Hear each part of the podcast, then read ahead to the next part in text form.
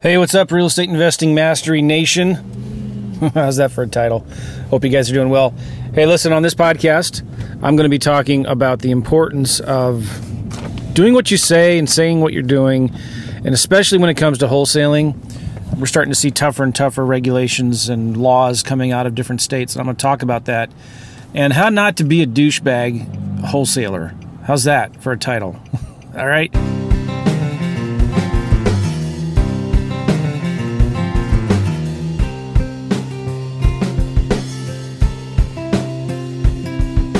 All right, guys. Hey, I'm Joe. This is the Real Estate Investing Mastery Podcast. I'm driving in my car. I just dropped my kids off at a birthday party, two of my four kids. So I'm just driving home. And I'm planning on today's Saturday, but I'm actually going to work a little bit today because we're taking off for a week next week, going to the mountains, going to Colorado for one of those, um, you know, one of those dude ranches where they just take care of everything for you and you do a bunch of stuff all week. they don't have any TVs. I think they maybe have cell phone coverage. I don't know. So I'm looking forward to that. Got to get a little bit of work done before I leave, though. And um, I was just uh, a friend of mine texted me who lives in Oklahoma, and Oklahoma just recently. Uh, some legislatures or some committee in the Senate or a House legislature, whatever it is, the state legislature in Oklahoma, some committee just passed a proposal to submit to the Congress or to the legislature there to pass a law, and they've called it like the oh I forget the name of it, um, like the Illegal Wholesalers Act or something like that. Like it's specifically targeted to wholesalers, and uh, the committee passed it seven to zero. Now it's not law in Oklahoma, so don't freak out. Everybody relax, take a deep breath. It's not passed yet, but they this committee has offered this bill, and they want the con- you know the local folks there to vote on it, the legislature, which is a you know a big deal, and we're seeing this happen more and more. And it happened in Illinois last year, um, and they're just cracking down on wholesalers. And they, you know, part of me is thinking, you know what, they they should, because wholesalers have are stupid sometimes. And here's the problem. I wanted to talk about the problem and uh, how to avoid it and, and how to do things the right way. All right, nobody is ever saying that you can't buy a property without a real estate license. You know, all these people are trying to do is stop brokering without license. They want to stop brokering illegal brokering activity. And you could argue that uh, wholesaling, if not done the right way, is illegal brokering. You're actually putting together a buyer and a seller, and um, you are uh, getting paid a fee for that or whatever, right? So anyway, um, so there is there's some issues with that that you got to be super careful with. And uh, if you want to do it right, then uh, you need to actually. There's two things that are important. I've talked about this a lot before. Number one, the means. You have to have the means to actually close on the property. And number two, you actually have to have the intent to close on it. So you have to have the intent that you're going to close on it and the means, which means a couple things. When you are talking to sellers and you're negotiating with them, you always need to be the one who's buying the property. You're the one with the with the funds, the money that are going that that is going to buy the property, right? And um, doesn't mean you have to, but that's your intent coming into the deal. So you can't put stupid clauses in your contract like subject to an um, approval from a partner or subject to you know me closing on this thing is subject to me finding another buyer. You can't put that kind of stuff in there. You have to have the intent to actually close on it yourself. All right? And then number 2, you have to have the means. In other words, you've got to have access to the money to close on the deal. That doesn't mean you have to have the $80,000 in your bank account. What it means is you have to have access to the $80,000 to borrow if you need to. So, you need to have a hard money lender, a private money lender, or your own money, a line of credit, or something uh, in your back pocket that you can actually borrow the money on the deal if you have to. And this is a really big deal because, and this is why wholesaling has gotten out of hand in almost every part of the country, is you have so many people out there teaching wholesaling as like the best, fastest, easiest way to make money in real estate. And guess what? It is. wholesaling is awesome, right? But the problem is this so many broke people are out there trying to wholesale. And I'm not saying like, I, I want to be careful with this. I'm not saying like, if you're broke, you can't do wholesaling. I'm not saying that at all. But there's a lot of people out there that don't understand this, that are doing this, and they're tying up properties. They're getting them under contract and they're stringing the sellers out. They're tying the property up. They can't close um, you know, in 30 days because they don't have a buyer yet, you know, and they're just so hungry to do a deal, they'll negotiate, they'll get it under contract for any price, and uh, even though it's a ridiculously, it's a ridiculous price, they'll never be able to resell it. But there's a lot of deals that are happening, and wh- why is this type of legislation occurring? It's because what happens is these sellers they they have a uh, real hungry wholesaler, a new wholesaler, you know, from out of state or something like that. Uh, get these properties under contract and they think it's a good price because they're basing their estimate on Zillow or whatever. They get it under contract with a r- ridiculous contingency, a 30 day inspection contingency, or you know, contingent on me finding a buyer for it and they keep on, you know, they go back and say, you know what, I'm sorry, can't close. Can we lower the price at lower price a little bit? They still can't find a buyer. They string it out some more. We just need a few more weeks. And they keep on stringing these sellers out 60, 90 days, maybe even more when these sellers need to sell the properties like ASAP. And sometimes they're, they're going uh, into foreclosure or they're getting behind on their payments because they haven't been able to sell it yet. And this wholesaler is stringing them out and can't close. And then they just walk away, they cancel the contract. And there, you talk to a lot of investors that are professional investors, you know what I mean? Like are actively buying deals. And they, you, we run across this all the time. Sellers who tell us stories like, you know what, I this is the this is the third time I've tried to sell this thing, or you're the third wholesaler that's given me an offer like this, and the last two, they couldn't close and they walked away. How do I know you're actually going to close or whatnot? So, what happens is these sellers are getting in trouble from their lenders because they can't sell the house as soon as they thought they could, or from unscrupulous wholesalers that promised them that they could get some money on the deal and they couldn't. So, what? That's see the, see the problem, and then the other big problem is this: daisy chains. You know what I mean by that? Daisy chains, where you have wholesalers that advertise other wholesalers' properties, that advertise other wholesalers, that advertise other wholesalers' properties, and there's this long daisy chain, and the price keeps on going up. It just screws everything up for everybody. So I never ever teach or recommend you do those daisy chain type of things. You know, if you're going to JV partner on a deal with another wholesaler, you got to make sure that you have a contract directly with the seller or you're dealing directly with the one person who has that under contract, not a bunch of other people in line who get some kind of assignment fees, who keep on bumping the price up and all of that. So these kinds of practices of daisy chains, of not closing on the deals, of keep on uh, pulling the seller along, this is what's causing this kind of legislation to come into place. And again, they're not, this legislation, don't freak out. It's not saying you can't buy a property and then sell it for a profit.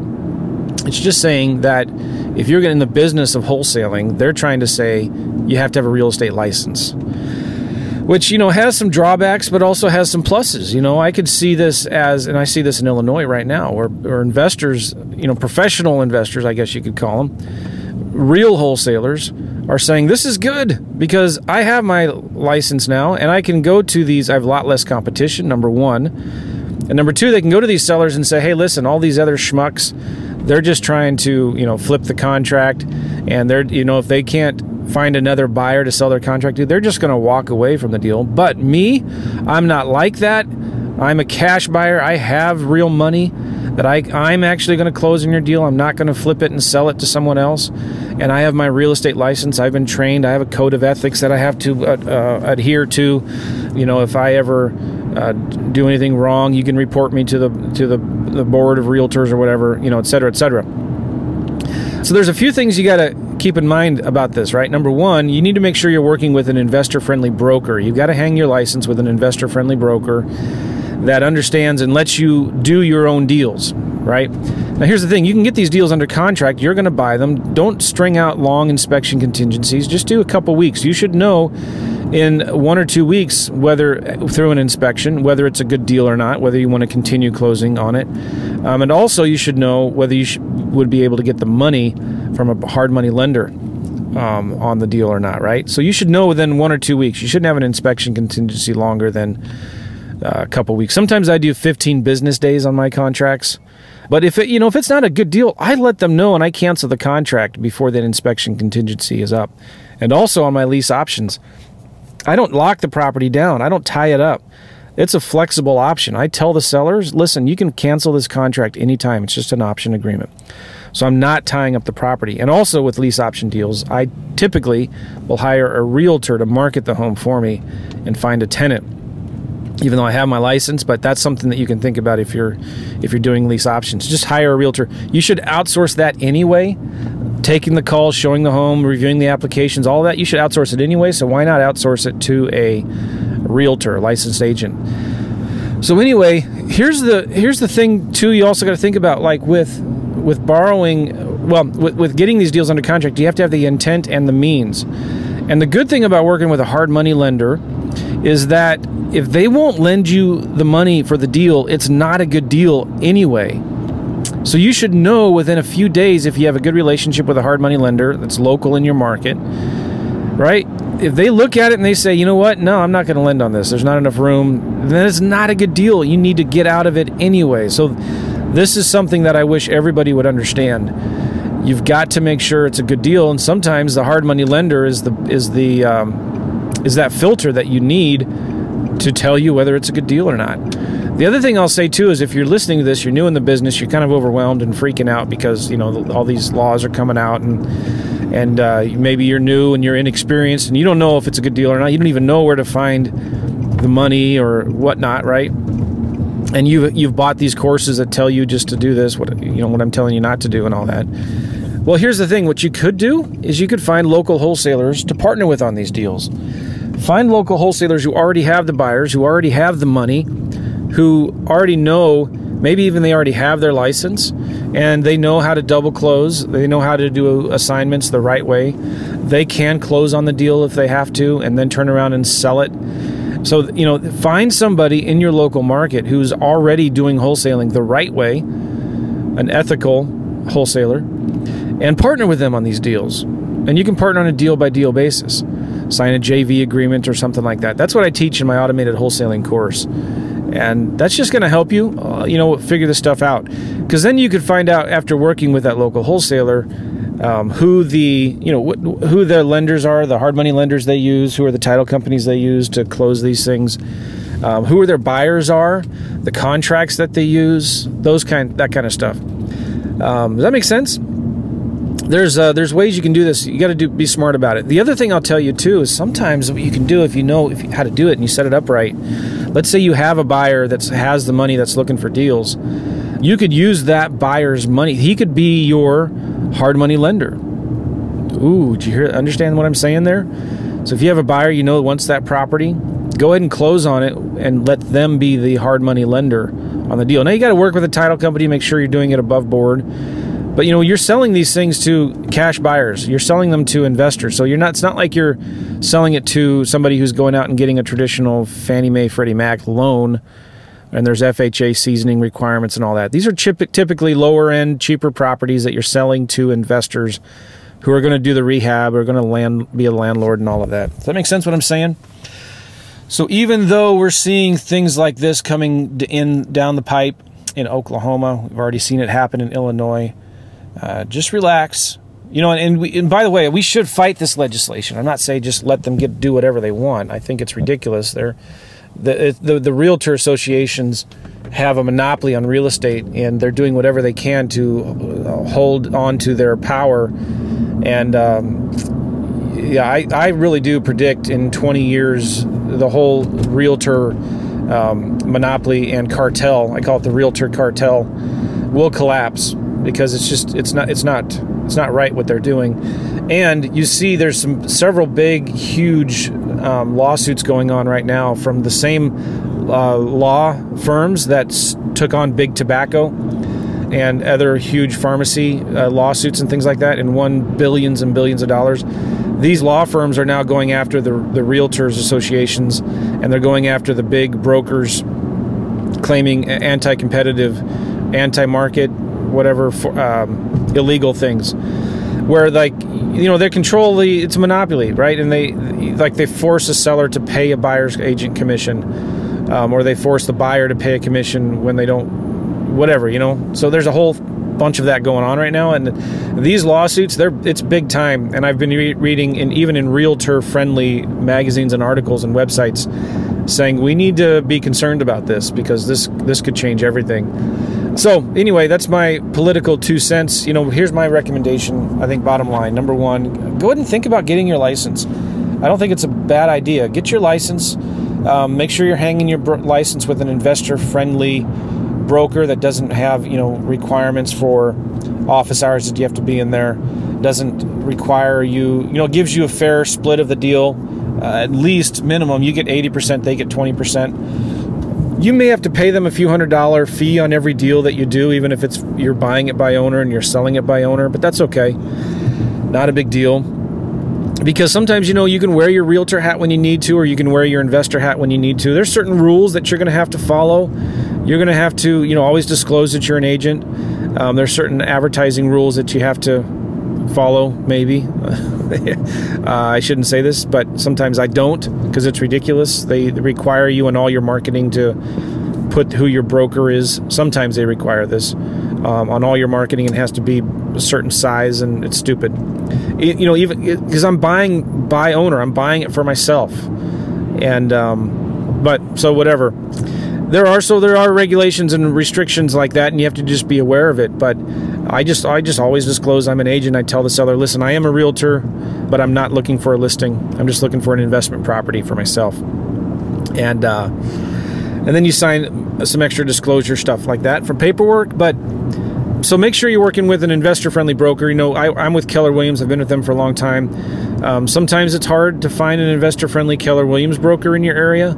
Uh, I, I kind of like the, you know, those virtual brokers, the places like EXP or whatever that uh, don't really have a centralized office. Everything is done kind of virtually. Um, you might want to check out a broker like that.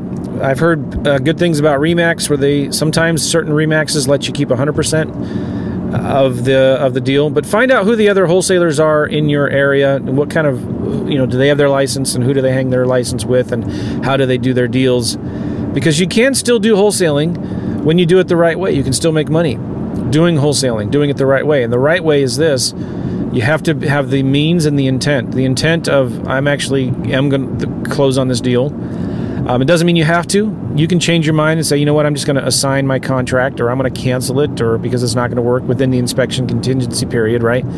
But you have to have the intent to actually close. And you have to have the means, you have to have access to the funds to actually close on the deal. Um, and look at these things as you know opportunities for for you to um, to get rid of some of the competition. I mean, maybe this is a good thing. I don't know let's let's do what we can to stop this kind of legislation. But if it happens, let's not freak out and, and bury our heads in the sand. Let's look at a way to take advantage of it, to work with the law, and to, to rise above it. All right. The other thing I want to say is this, and then I'll be done. Um, if you are looking for a nationwide lender on your deals, check out um, lendingfordeals.com. Lendingfordeals.com that is a uh, that's my link that sends you to a company that I've partnered with that does lending in all 50 states. You can get a proof of funds from them. You can get transactional money from them on deals in all 50 states. They it's not it's kind of like the uh, the lending tree for the home residential mortgage business. Do you understand what I'm saying? But it's not like they're going to just give your name and phone number to a bunch of lenders and they're going to start spamming you. It's not like that they'll put you, they'll show you different lenders that are lending in your local market, and um, you can contact them. But you know that hard money lender, they they'll tell you if it's a good deal or not, right? They also can do transactional funding, um, bridge loan funding. They can help uh, fund your rehabs, your rental portfolios, commercial properties, mobile home parks, apartments, um, all that good stuff. Even some traditional normal refinancing for residential mortgages. So they do it all, right? So check them out, lendingfordeals.com, lendingfordeals.com if you're interested in kind of how that all works. Go check it out. And cool. I think that's it. I'd appreciate your feedback. You know, let me know what you think about this. Do you think I'm, you know, full of uh, full of smoke and mirrors, or do you think wholesaling is illegal, immoral, and fattening? and wholesaling should be illegal period and everybody should only do listing agreements you know should only represent sellers and not actually be an investor who's allowed to buy properties and then turn around and sell it? So let me know. Um, cool. One more thing too. Uh, go ahead and subscribe to the podcast if you're listening to this right now go to apple podcast or google play or stitcher or or spotify and subscribe. Subscribe to the show because I do about three of these a week, and I want to make sure that you know about them and that they show up. All right, guys, I appreciate y'all. Go to lendingfordeals.com if you want to get lending on all your deals. Appreciate y'all. See ya. Bye. Hey guys, I forgot to tell you something here. Uh, in, on my website, realestateinvestingmastery.com, I'm going to actually reference the article I found in Bigger Pockets. And I'm also going to reference the, it's a forum uh, post in Bigger Pockets that talks about this. And I'm also going to reference the actual proposed legislation from the Oklahoma State Legislature that uh, has this law in there so you can see it for yourself. So if you want to see that, just go check out the show notes at realestateinvestingmastery.com. Realestateinvestingmastery.com. I think I also have the domain REIM podcast. REIM podcast.com. Check it out. Do a search for this episode. I don't know what I'm going to call it yet, but just do the search for the word Oklahoma in the search bar, and you'll find this podcast episode there. And um, check it out for yourself. Read up on it. Don't freak out. Just relax, take a deep breath, and everything's going to be all right. Just make sure you're doing wholesaling the right way. See ya.